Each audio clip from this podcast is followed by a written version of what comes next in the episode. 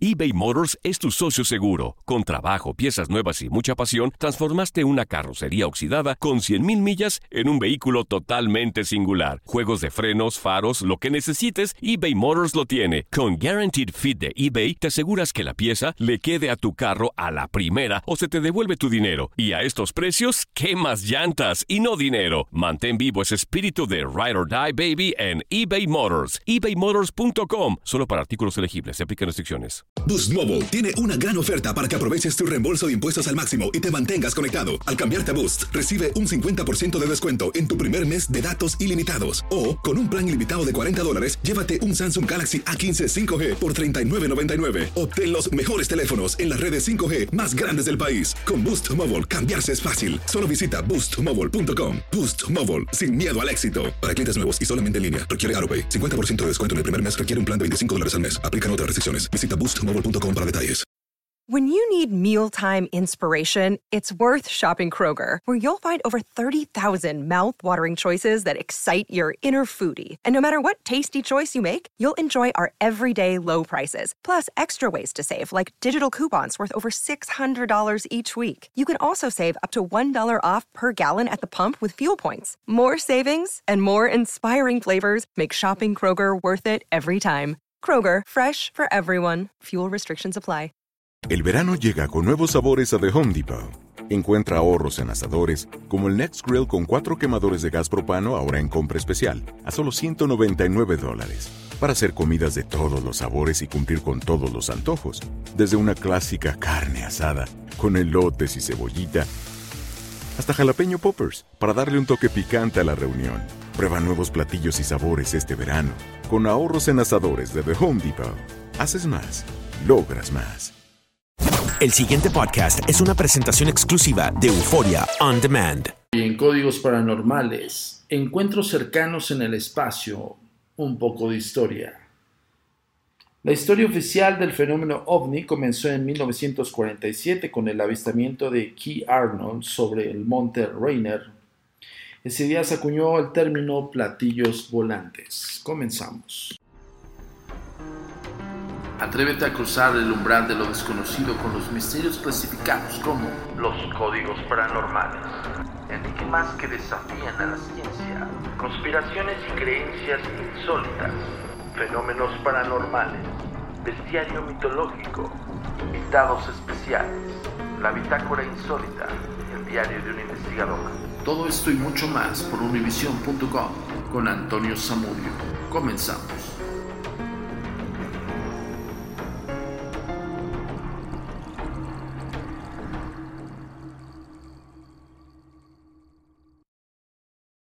Hola, ¿qué tal? Bienvenidos una vez más a Códigos Paranormales, los podcasts de lo desconocido a cargo del servidor y amigo Antonio Zamudio, director de la Agencia Mexicana de Investigación Paranormal, por supuesto, los agentes de negro. Esto es traído como cada semana hasta ustedes por univision.com, ya sabes, te metes a univision.com, buscas el agregado de horóscopos y ahí tenemos un subsitio que se llama Mundo Místico. En el Mundo Místico te vas a aventurar a todos los fenómenos sobrenaturales, paranormales, desde el punto de vista objetivo. Una colaboración directa de la Agencia Mexicana de Investigación Paranormal para con Univisión. Y bueno, les vamos a tener nuevos artículos y nuevos eh, contenidos que vamos a desarrollar ahí en Mundo Místico. No te los pierdas, además de los habituales códigos paranormales de cada semana. El día de hoy vamos a platicar del el registro documento, quiero ponerlo así, el registro fehaciente de, de, la existencia de los ovnis, cómo se empezó a gestar este primer encuentro en el cual tenemos la certidumbre de cómo son, porque la pregunta al aire y yo la he hecho en otros medios de comunicación con otros amigos también que son investigadores y conductores de, radio y televisión. Les he dicho siempre la pregunta, bueno, ¿cómo es posible que conozcamos el platillo volador como tal? Si hay una, perdón, hay una referencia de Kay Arnold en el monte de Rainer, con la primera fotografía, bueno, la descripción de platillos volantes, ¿no? Entonces de ahí se tiene ya una referencia y al momento de revelarlo, que es un piloto y que bueno, surcó los cielos y en ese momento tomó esa fotografía este, descrita por él mismo, pues empieza a surtir efecto en, las masas, ¿no? De ahí en adelante todos los avistamientos eh, relacionados al fenómeno ovni son explícitamente platillos volantes. Ya se ha cambiado, incluso ya cambió la tecnología. En la actualidad ya, este, ya no se ven como tan propiamente platillos volantes, como si fueran platos, ¿no? Ahora ya se ven ya como más estilizados, ya se ven triangulares, otros se ven incluso dimensionalmente grandes, a comparativa, por ejemplo, de los ovnis que se han visto en, en el Popocatépetl, cuando hace erupción, el volcán se ven incluso en dimensión y distancia, en, perspectiva, pues se ve el, volcán en erupción y puedes ver esta luz enorme que, está casi arriba de, la lava, ¿no? En ese tenor, pues obviamente ya cambió la, figura del, del, ovni, ¿no? Al final del día sigue siendo un objeto volador no identificado por la mente de todas las personas que nos están escuchando y todos los que han avistado y videograbado estos objetos. Esos son reales, existen, está clasificado. Pero hemos dicho ciertamente y e incansablemente que no podremos remitirlo a una evidencia contundente de la vida en otros planetas o que esa nave o ese objeto volador no identificado está tripulada por alienígenas, como lo conocemos, como alguien los, los clasificó alienígenas. Es probable que incluso tengan otros nombres, otro significado, no sé. Pero de eso se trata, códigos paranormales, para que aquí, con tu participación, evidentemente nos hagas saber qué tipo de temas quieres que toquemos y sobre todo qué vamos a analizar en conjunto. Yo les pido de la manera más atenta que no solamente escuchen el podcast, que lo descarguen y lo compartan. También lo pueden compartir directamente en la página, pero sería mucho más viable que lo tuvieras en tu biblioteca, de esta biblioteca de conocimiento, por así decirlo, y que tú en algún momento dado, cuando quieras compartir esta, esta sabiduría, pues lo hagas. Diga, ¿sabes qué? Yo escuché en códigos paranormales que esto, estos son, incluso son pláticas de debate muy ricas, muy placenteras, en las cuales, cuando tienes conocimiento de causa, se hace un muy buen debate. A carencia del mismo, ya no hay argumentos y mejor ni te metas. Mejor ponte a estudiar y te avientas un debate reacio y muy interesante con otras personas. Ok, vamos a empezar. Eh, prácticamente el piloto e iniciador del moderno fenómeno social de los platillos volantes, eh, hoy más eh, reconocidos como ovnis, fenómenos aéreos anómalos,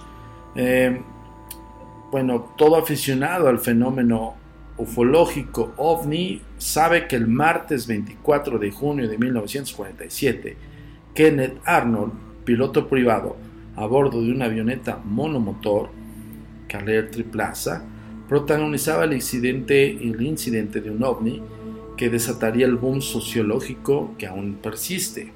Arnold había despegado a las 2 de la tarde del aeropuerto de Chaylis, dirigiéndose a Yakima, Washington ya que ya en vuelo decidió sumarse a la búsqueda de un avión militar que había desaparecido en el monte Rainer.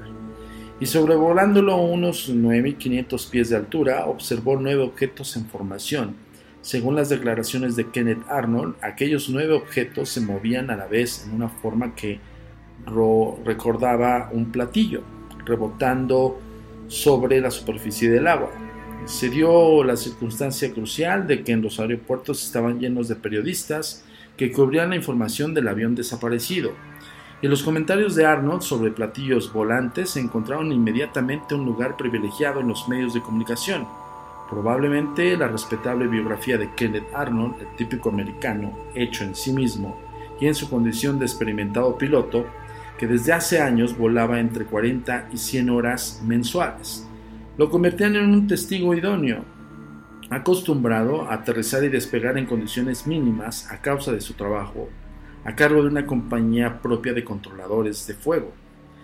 Su pericia como piloto era indiscutible y probablemente todo ello influyó en la, en la credibilidad concebida en su relato.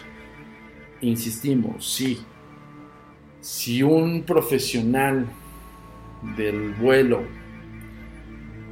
aterriza y te dice, acabo de ver nueve platillos voladores, pues tiene una certidumbre por lo menos objetiva, porque de alguna manera dices, ok, es un profesional del aire y, no me mentiría. Eso es lo que suponemos todos. Pronto la noticia ocurrió como, corrió como pólvora y aunque dato importante Arnold no describió sus ovnis como platillos volantes, sino como objetos, desplazándose como platillos rebotando en el agua. El boom sociológico y la fiebre de los platillos estalló en el país primero y en todo el mundo después. Un dato interesante para los sociólogos. No deja de ser curioso el hecho de que un DC-4 que volaba muy cerca del Callair, eh, del, del perdón, de Arnold, a su izquierda y a 14.000 pies, no vio nada anormal. Y es importante resaltar también que Kenneth estaba convencido de que lo que había visto era algún tipo de nueva arma o aeronave secreta de propulsión a chorro.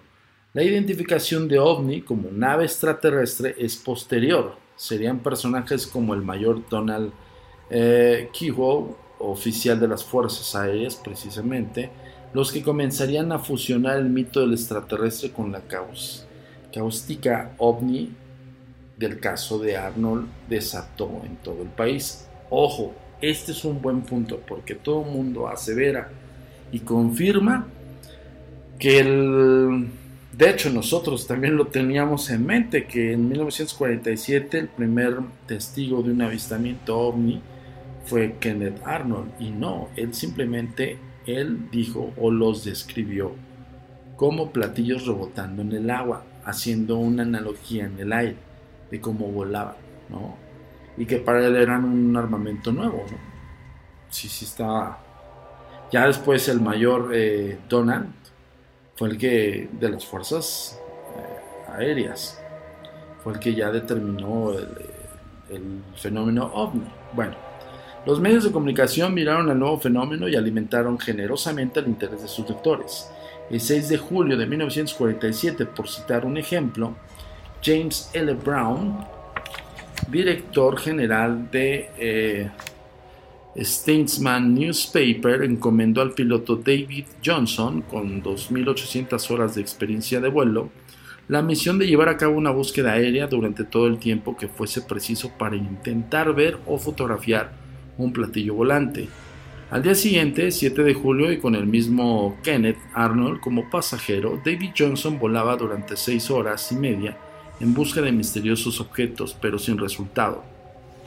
Tampoco obtendría resultados positivos en sus rastreos aéreos el día 8 de julio, pero el tercer intento en la mañana del día 9 sí resultaría positivo, cuando Johnson a bordo del AT-6 del Escuadrón de Combate 190 de la Guardia Nacional de Ohio se encontraba a 11.000 pies en rumbo este, hacia Gowen Field.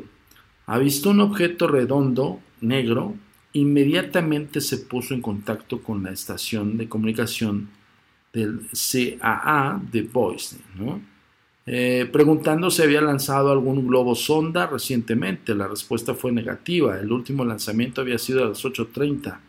Johnson afirmó que en su informe que observó un objeto como el tamaño de una moneda de 25 centavos, desplazándose a gran velocidad sobre el fondo de los cúmulos nubosos formados en, camas aire. Posteriormente, el personal de la United Airlines em, y de la misma Guardia Nacional del United Airlines eh, observaron un objeto negro maniobrando frente a la misma formación de nubes. A partir de entonces, miles de pilotos de avionetas, helicópteros, cazas, aviones comerciales y dirigibles han protagonizado experiencias similares, algunas con resultados lamentables. Es obligado, llegados a este punto, recordar brevemente la dramática experiencia del capitán Thomas Mantel. El 7 de enero de 1948, a las 13.20 horas, los miembros de la torre de control de la base aérea de Goodman, en Kentucky, vieron un objeto discoidal muy brillante de naturaleza desconocida, la presencia de aquel no identificado fue reportada al oficial de operaciones, al oficial de inteligencia y finalmente al jefe de la base aérea. Pero aquel objeto continuaba allí. A las 14:45, una formación de 5 P-51 volaron sobre Goodman, dirigidos por el capitán Mantel. Los pilotos no tardaron en establecer contacto visual con el disco y enfilaron el morro en sus aviones hacia él, o sea, en forma delta. Pero el ovni estaba demasiado alto y a 15.000 pies. Los cazas laterales de la formación decidieron regresar, ya que no estaban completamente equipados para vuelos que requiriesen oxígeno.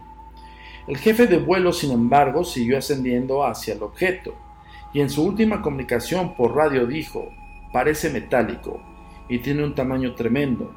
Está encima de mí y, lo voy y estoy alcanzándolo. Después de un largo silencio, a las 16:45 se encontraban los restos del P-51 de Thomas Mantel, esparcidos a 5 millas al sureste de Franklin. Y así el capitán Mantel fue bautizado por los medios de comunicación como el primer mártir de los platillos volantes. Bueno, este es un misterio de la Fuerza Aérea. Lo cierto es que el caso Mantel, como tantos otros, permanece rodeado de interrogantes. Según la versión oficial, el, el, veterano piloto, héroe de la Segunda Guerra Mundial, se había estrellado persiguiendo al planeta Venus. Según otras fuentes, era un globo meteorológico, lo que Mantel había estado persiguiendo, para otros, aquel disco era algún tipo de arma experimental, un nuevo prototipo de aeronave militar. Lo cierto es que un objeto que no había podido ser identificado por los controladores aéreos de Goodman ni por los más altos oficiales de la base aérea, ni por media decena de experimentados pilotos, no por hablar de numerosos testigos desde tierra, como la policía militar de Fort Knox eh, había sido la causa directa o indirecta de la muerte del veterano oficial de la aviación norteamericana. Pero a pesar del interés histórico de estos casos, en la ufología contemporánea, ni el caso de Goodman fue el primer encuentro entre casas militares y ovnis, ni el caso de Arnold fue el primer avistamiento de un disco volador protagonizado por un piloto.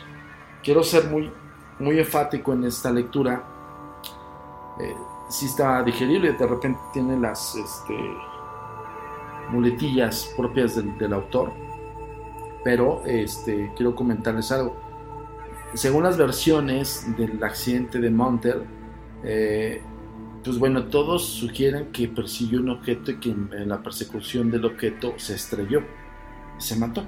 O sea, al final del día es una verdad a medias o una verdad entre líneas no diciendo que fuera por un platillo volador o un objeto volador no identificado. En 1931, por ejemplo, el aviador francés eh,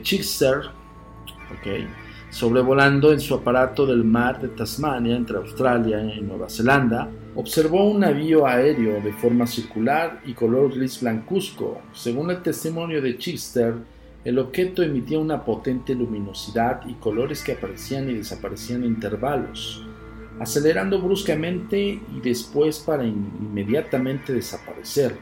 Incluso anteriormente, hasta 1929, investigadores como Richard Heinens han recogido referencias de encuentros entre ovnis y pilotos. Sin embargo, la primera oleada de pilotos con ovnis se produciría durante la Segunda Guerra Mundial en mayo de 1944, un avión de reconocimiento alemán, Focke-Wulf, sobrevolaba Carten en Australia, cuando un extraño objeto luminoso con forma de casco se aproximó peligrosamente al fuselaje del aparato. Afortunadamente, uno de los miembros de la tripulación de Focke pudo fotografiar aquel objeto, obteniendo así una prueba de la existencia de los Foo Fighters, casas de fuego, que aseguraban haber sido topado con vuelos eh, pilotos alemanes y aliados. Esa fotografía tiene un enorme valor ufológico. Como es sabido, los pilotos aliados pensaban que aquellos extraños objetos que se acercaban a sus aviones y que incluso llegaban a atravesar las carlingas de las cabinas eran algún tipo de arma secreta nazi. Sin embargo, cuando tras la caída de Berlín las tropas aliadas accedieron a los archivos de los alemanes, y se encontraron con que pilotos germanos, testigos de los Foo Fighters, consideraban los mismos como prototipos americanos o alemanes. Resulta difícil eh, calcular el número de casos que se produjo a lo largo de la Segunda Guerra Mundial, pero posiblemente se trata de muchas docenas, quizá centenares. En 1992, la prestigiosa revista francesa Phenomena publicaba en sus números 11 y 12 un revelador artículo al respecto firmado por Barry Greenwood. Dicho artículo publicaba una serie de casos de avistamientos protagonizados por pilotos durante 1944 y 1945, que hasta el momento habían permanecido sepultados bajo la losa en Top Secret militar. Y resulta más que probable que todavía muchos casos similares permanezcan extraviados entre los complejos eh, burocráticos archivos y simplemente extraviados deliberadamente por la censura habitual que han rodeado al fenómeno ovni durante toda su historia.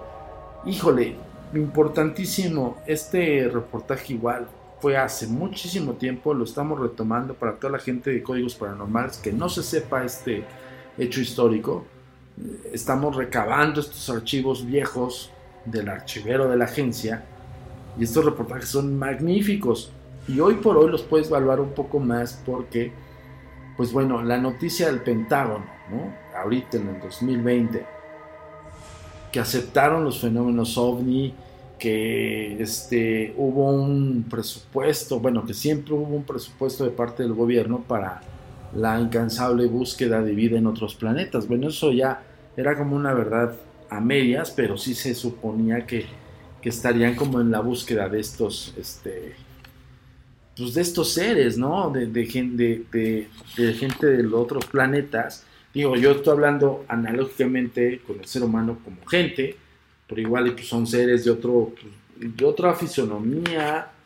Y eso justo estoy hablando de palabras terrestres, ¿no? Insisto en lo mismo, nosotros determinamos los nombres conforme a lo que nosotros vemos, atestiguamos, pero realmente pudieran llamarse de otra manera, ¿no?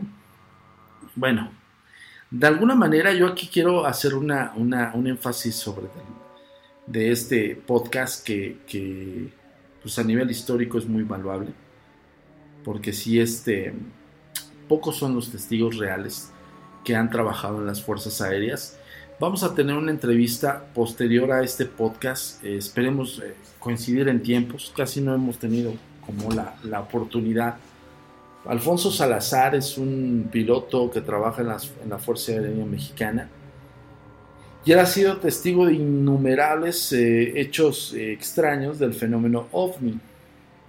Y pues más allá de, empezarles a decir, es un testigo fehaciente y, muy este, real y demás, pues bueno, la realidad de las cosas es que es un profesionista del vuelo, la realidad de las cosas que está implicado en la Fuerza Aérea Mexicana y la realidad de las cosas en su realidad es que ha avistado fenómenos ovni. Eso estaría formidable tenerlo aquí en Códigos Paranormales, que esperemos ya se pueda dar este hecho y que puedan escuchar la entrevista directa con este Alfonso Salazar, quien incluso también nos ha mandado fotografías y cosas así. Entonces la verdad es que yo siempre le, he comentado para antes de entrar a este tema que nos gustaría tener la entrevista, ¿no? Porque los cuestionamientos, nosotros somos los interlocutores de parte de todos ustedes aquí en Códigos Paranormales los cuestionamientos vamos a hacerlos, tal cual y precisos como en algún momento se ha hecho en, otras épocas y con otras personas. Y tal es el caso que vamos a entrar a la utopía de los testigos perfectos, justo en este tema. Cuando las tripulaciones de pasajeros de varios aviones comerciales informaron el 19 de abril de 1979 de lo que habían visto en pleno vuelo Nadie podía creerles. Aquella mañana varios pilotos británicos y sus respectivos pasajes informaron haber visto a 40.000 pies de altura un elefante anaranjado volando entre las nubes. Según informó la prensa de eh, eh en Inglaterra, perdón por la pronunciación, insisto, híjole, hay nombres que sí de plano no los puedo leer. El insólito avistamiento producido en el sur del país no se debía a una alucinación colectiva. Los pilotos sencillamente habían notificado una experiencia objetiva. La respuesta estaba en que esa mañana un gigantesco globo publicitario con forma de elefante anaranjado que anunciaba la visita de un circo de la región se había soltado por el viento ascendiendo hasta 13.000 metros. Posiblemente si estos testimonios hubiesen llegado a los escépticos profesionales, inmediatamente habían tachado de alucinados o de incompetentes a dichos pilotos, como ha ocurrido tantas veces, y sin embargo los testigos habían descrito sencillamente lo que vieron. Partiendo de esta base, es lógico suponer que cuando un piloto notifica haber observado una aeronave discoidal, esférica y o elíptica a escasos metros de la carlinga de su avión, en este caso de la cabina, no está alucinando. Obvio, o sea, la referencia que tenemos es que tal cual y lo que vieron los pilotos es lo que notificaron. O sea, si haya sido lo más extraño de ver un elefante naranja surcando los cielos, todos lo vieron. Y ellos en su bitácora de vuelo notificaron ese hecho. Entonces esto quiere decir que los que hayan visto Foo Fighters o los que hayan visto platillos volantes o naves extraterrestres u ovnis, bueno, naves extraterrestres entre comillas, ovnis, pues evidentemente los vieron. Punto. Lo registran y ya. En ufología, como en cualquier otra disciplina, la perfección es una utopía. Y un piloto, un controlador aéreo, etcétera, ante todos son seres humanos y como tales susceptibles de cometer errores de apreciación. La mejor prueba de ello es que a pesar de los sofisticados elementos de navegación aérea, los accidentes de aviones siguen produciéndose. Ahora bien, con el testigo no es un piloto aislado que a bordo de un aeroplano monoplaza afirma haber visto una luz extraña, sino varias tripulaciones controladores desde la Tierra y los asépticos radares que resulta más lógico suponer que efectivamente un fenómeno no identificado se ha manifestado realmente.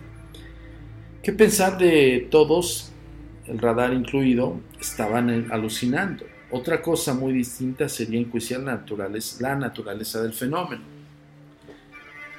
Por otro lado, los profesionales del aire, como todo ser humano, pueden tener creencias personales que los ufólogos eh, científicos suelen considerar elemento suficiente para invalidar su testimonio ovni, como si profesar tal o cual opinión invalidase la cualificación técnico-profesional de un individuo. Por ejemplo, entre los miles de páginas de informes ovni que en los años 70 se liberaron en Estados Unidos de los archivos de la CIA y de agencias de inteligencia militar, gracias a la FOIA, FOIA perdón, Freedom of the Information Act figuraban multitud de casos de pilotos, uno de ellos, mayor de las Fuerzas Aéreas Norteamericanas y exoficial de inteligencia del Batallón 197 de la AA, aseguraba haber protagonizado sendos avistamientos el 11 y 12 de mayo de 1957.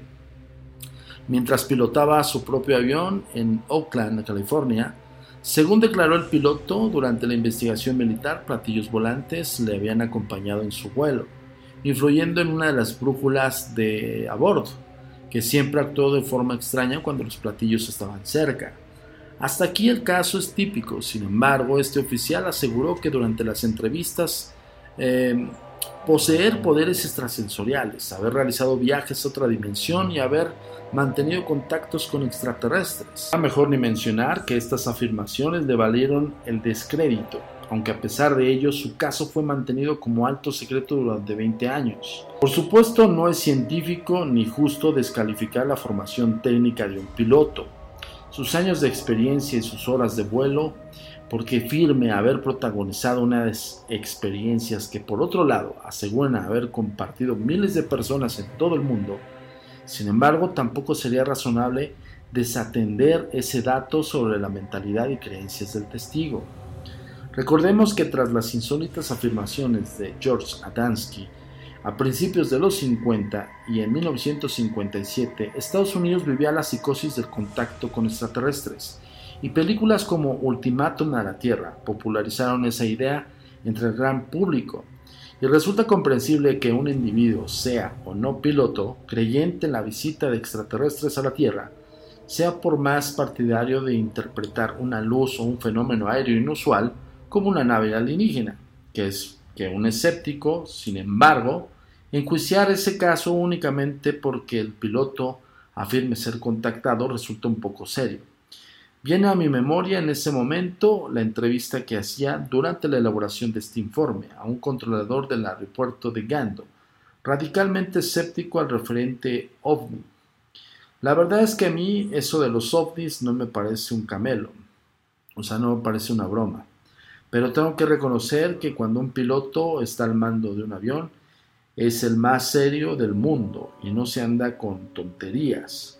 Si dicen que ven algo, es que algo deben de ver. Insisto, y aquí voy a hacer esta pequeña énfasis, ellos llevan una bitácora de vuelo, están siendo escuchados, aunque ellos estén a ciertos em, límites de distancia de, los operadores, todo está siendo grabado por las cajas negras. Háblese de, Yo me imagino que también debe haber también en, los militares y todo, todo, todo aquel personaje, toda aquella persona, perdón, que surque los cielos en un espacio aéreo que está totalmente em, legalizado o bueno, sí que tiene vaya alineamientos gubernamentales, debe, debe estar siendo grabado, sí o sí, para eso existen las cajas negras. Entonces, tal cual lo que dicen es lo que se graba. Por eso este, es muy es muy importante hacer este, esa, esta acotación porque lo, acá lo está diciendo una persona que trabaja en, la Fuerza Aérea, que los, los, pilotos cuando están en vuelo son pilotos y registran todo lo que ven sus ojos. La opinión de ese controlador eh, me parece muy digna de ser tenida muy en cuenta y es cuando un comandante de cualquier compañía aérea se halla a los mandos de su aeronave siendo responsable de decenas de vidas del pasaje y tripulación y del mismo aparato. Al menos probable es que esté en condiciones de bromear o alucinar. Esta circunstancia ha sido interpretada por algunos escépticos profesionales, eternos detractores del fenómeno ovni, como un dato contra la credibilidad de los pilotos. Estos pseudocientíficos argumentan que esta situación, debido a la tensión emocional, y a la que estarían sometido el piloto como responsable de tantas vidas. Podría sufrir algún trastorno de la percepción que le llevase a confundir a Venus, por ejemplo, con un platillo volante y que se sitúa a 10 metros de la cabina realizando todo tipo de evoluciones alrededor del avión. Y a este respecto, en mi humilde opinión, habría que tener tres factores en cuenta. Y esto es lo que dice el autor. Número 1. Durante su formación los pilotos son entrenados para responder fríamente ante todo tipo de situaciones de emergencia, desde el incendio de uno o varios motores hasta el intento de secuestro. Y creo que en ambas situaciones generan mucha más tensión que avisar que Venus es condiciones, bueno, que están viendo Venus, ¿no? Número 2. Ciertamente un piloto, como todo ser humano, puede tener días especialmente sensibles en los, en los que una experiencia extraordinaria, por ejemplo, un error del control aéreo que sitúe dos aeronaves en la misma aerovía, lo lleva a una tensión emocional que le haga reaccionar instintivamente. Pero lógica, eh, lógicamente tal situación tiene que existir objetivamente y ser suficientemente extraordinaria como para producir esa reacción y es poco probable que Venus o similares lo hagan. Ok, háblese del objeto volador.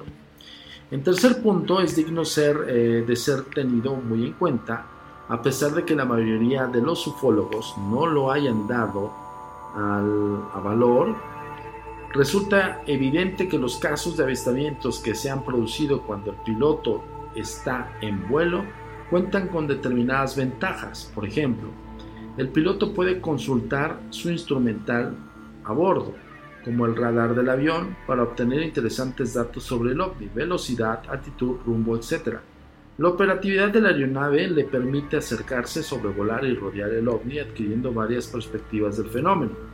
Las comunicaciones con el centro de control le posibilitan obtener informaciones de los radares de tierra y alertar y consultar a otros pilotos de la zona, sin embargo, los testimonios de pilotos controladores etcétera, que han observado un fenómeno desde tierra, invaliden el argumento de alucinaciones por la tensión de responsabilidades, lo que antes se mencionaba, de vidas y de la tripulación, ya que el testigo no por no estar en vuelo deja de disponer de la formación y capacidad técnica de su profesión. Durante esta investigación he tenido la oportunidad de recoger varios testimonios y aquí vean, solamente voy a mencionar dos testimoniales. Este es un autor español, que ahorita les digo cómo se llama Manuel Caballar. Caballar. Ese Manuelito ya lo habíamos leído en otras, en otras ocasiones. Es muy objetivo, la verdad es que es un investigador. Ya tiene tiempo este, recorriendo los lares de, la investigación del fenómeno paranormal. Y ya, ya habíamos comentado que el fenómeno paranormal radica en todo, señores. ¿eh? No solamente son espíritus, brujas, demonios, sino en todo fantasmas, ovnis, extraterrestres contactados. Bueno, eso ya los habíamos comentado, pero para que no se les olvide. Ok, el comandante Antonio Sancho, por ejemplo, piloto de Iberia con miles de horas de experiencia, se encontraba en 1985 en Santo Domingo en las instalaciones del aeropuerto entre vuelo y vuelo. Era poco más o menos las 12 del día cuando un mecánico del avión y dos auxiliares de vuelo pudieron observar varios minutos un objeto con la forma típica nave nodriza que evolucionaba sobre el aeropuerto. Me parece poco probable que a estas horas en la mañana la presión emocional de, su profesión hiciese confundir al comandante Sancho con el planeta Venus. Obviamente, ¿no? Ok. Eh, prácticamente no quisiera seguir sin hacer eh, otra puntualización el hecho de que una serie de cualificados técnicos y profesionales del aire afirmen haber presenciado fenómenos que no han podido identificar. No significa ni más ni menos que eso, que no es poco. Quiero decir que las iniciales OVNI, objeto volador no identificado, hoy se han convertido en sinónimo de nave extraterrestre. Y conviene tener presente que las head hipótesis extraterrestres Em, es solo de una de muchas hipótesis que se barajan como posible respuesta del enigma ovni. Las hipótesis extraterrestres es defendida por muchos investigadores y aficionados, pero otros muchos optan por otras teorías para el origen de los ovnis, universos paralelos, prototipos experimentales, fenómenos paranormales, viajeros en el futuro, intraterrestres, otras formas de vida, fenómenos naturales desconocidos, y un largo etcétera. Por eso me gusta leer a este Carvajal, porque es súper objetivo y pues bueno, qué mejor que lo tengamos aquí, por lo menos en sus textos maravillosos y objetivos aquí en los códigos paranormales. Con frecuencia los escépticos profesionales o pseudoescépticos fanáticos detractores de los ovnis pretenden zanjar el problema de los no identificados argumentando que son hipótesis extraterrestres es indemostrable científicamente, realmente en la situación del conocimiento científico actual es indemostrable, o al menos incomprensible, que naves alienígenas puedan estar visitando la Tierra. El estado de nuestros conocimientos astronáuticos hace muy difícil probar la tal hipótesis. Consciente de esa improbabilidad, ofrecía durante mi participación en el curso de verano sobre ovnis impartido en la Universidad de Complutense en agosto del 92, un millón de pesetas, fíjense de qué, de, qué tiempo estamos hablando, un millón de pesetas a quien pudiese aportar una sola prueba científica de la visita de las alienígenas a la Tierra. Con esta oferta que mantengo en pie pretendía enfrentarme a los descalificadores argumentos que determinados pseudocientíficos esgrimen contra el fenómeno Bueno, ok. Algo que debemos de ser bien conscientes y, súper objetivos. Y yo también soy de estos este, defensores del fenómeno ovni, que no tiene que transformarse o, evolucionar a justamente esta terminología, no la había escuchado, la verdad, o, si la llegué a leer hace muchísimo tiempo, no me acordaba. La AHET, hipótesis extraterrestre, que es una manera como salirse por la tangente de los pseudocientíficos para afirmar que un ovni puede ser una nave tripulada por extraterrestres. Es una hipótesis extraterrestre. ¡Qué fácil! No, señores. Los objetos voladores identificados son eso. No los identificas. Siempre lo hemos dicho aquí en Códigos Paranormales y en otras intervenciones, en otros programas, tales como con Jordi Nexa. En el 104.9 de tu FM estamos eh, de vez en cuando ahí con Jordi hablando de fenómenos paranormales y ovni. Y algo que no debemos desapegarnos de la realidad es que un objeto volador no identificado lo podemos ver todo mundo. Cualquier persona que estemos en el, en el plano terrestre volteando al cielo y podemos ver ovnis. Imagínense los pilotos que no han de ver. Globos sonda, incluso basura espacial que llega. De la basura espacial ya hablo, hablo de, de todo lo que se desecha de los satélites y cosas así que se han de perder o de los cohetes que llegan al espacio y que desprenden estas cápsulas de propulsión y cosas así. Imagínense que no llegue a tocar, que no llegue a, desprenderse, bueno, que se llegó a desprender, pero que no haya regresado a la Tierra, sino que esté en órbita. Eso podría presumirse a una distancia, en una estación espacial, a una distancia considerable, como un objeto volador no identificado y no enteramente podría estar tripulado por seres extraterrestres. Que justo entramos en la retórica de lo que hizo el Pentágono en estos tiempos, 2020, justo en el curso de la pandemia. Algo bien curioso. Curso de la pandemia, el impeachment de Donald Trump, un montón de cosas sociales que se están viendo muy cañonas, que esperemos que esto ya se solucione. La verdad es que híjole, está muy desequilibrado el mundo, pero pues está en nosotros volverlo a, tener en, curso. Pero bueno, no me quiero desviar. Justamente esto asevera, o bueno, asegura y acepta el Pentágono que pudo tener eh, en visión objetos voladores no identificados. Yo lo comentaba con Jordi Rosado en el programa pasado, que justamente o sea, vemos el video de los, directamente de las aeronaves militares de los gringos.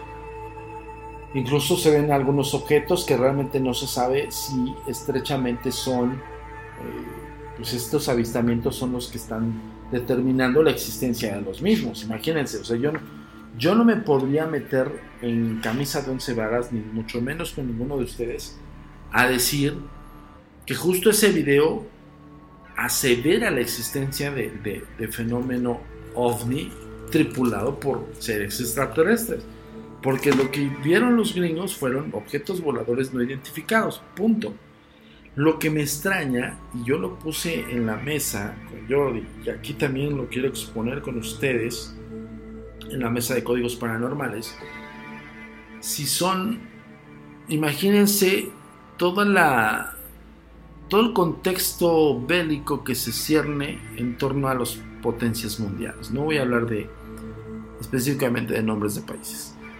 Y toda la tensión aérea que se tiene, justamente lo estamos teniendo como referencia de los antiguos pilotos. estamos hablando del 47 para acá, que lo primero que se, en sus cabezas pensaban justo después de la Segunda Guerra Mundial, en el 44-45, un piloto eh, comercial ve unas, unos, unos, ay, unas formas discoidales que cree él que son como platos volando en, el aire. No puso el fenómeno ovni, puso un objeto, un platillo volante, como si estuviera eh, flotando en un charco, ¿no? Por así, así fue la frase de, de Kenneth.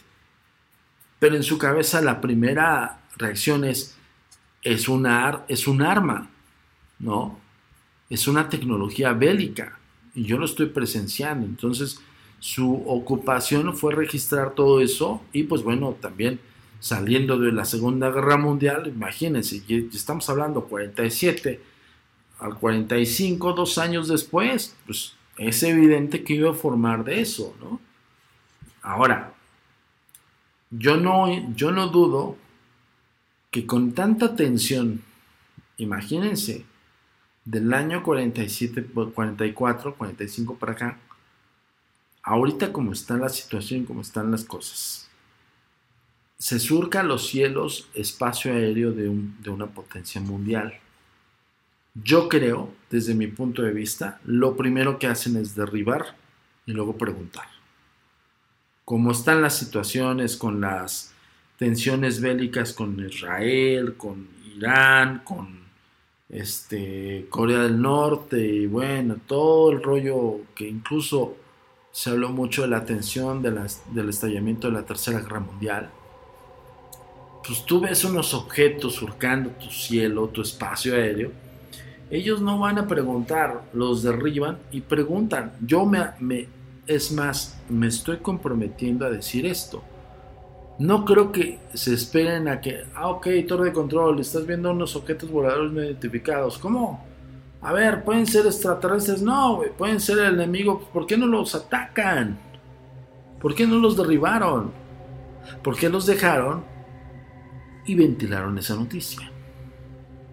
Ojo con eso, yo se los pongo en el escritorio. Así como lo hice con Jordi Rosado en Jordi Nexa, se los pongo en el escritorio de Códigos Paranormales. Porque un, em, el ejército de la potencia más poderosa del mundo no derribó unos objetos voladores no identificados. Justo por esa sencilla razón, no identificado, no dijeron, aceptamos la existencia de posibles objetos identificados por navegantes extraterrestres o por navegantes de otro tipo de ser vivo. No dijeron eso. Dijeron ovnis, UFOs, objeto volador no identificado. Se los dejo de tarea y yo los dejo el día de hoy con este podcast de lo desconocido. Ya sabes, síguenos en TikTok como arroba a mi paranormal. Síguenos en las redes sociales Facebook, Agencia Mexicana de Investigación Paranormal, Twitter, arroba Agentes de Negro y arroba a mi paranormal y Instagram, perdón, arroba Turinsólito y arroba Agentes de Negro. Así como también te invitamos a que visites nuestra página web www.agentesdenegro.com. Yo los veo la próxima semana, cuídense bien, cuídense mucho. Yo eh, estoy consciente y con la fe en alto que vamos a pasar esto por fin pronto. Muchas gracias, cuídate mucho, nos vemos la próxima semana. Soy Antonio Zamudio, director de la Agencia Mexicana de Investigación Paranormal, los Códigos Paranormales. Hasta la próxima. La comunicación es muy importante para nosotros. Síguenos en nuestras redes sociales. Facebook, arroba a. Twitter, arroba agentes de negro. Instagram, arroba insólito nuestro sitio oficial www.agentesdenegro.com.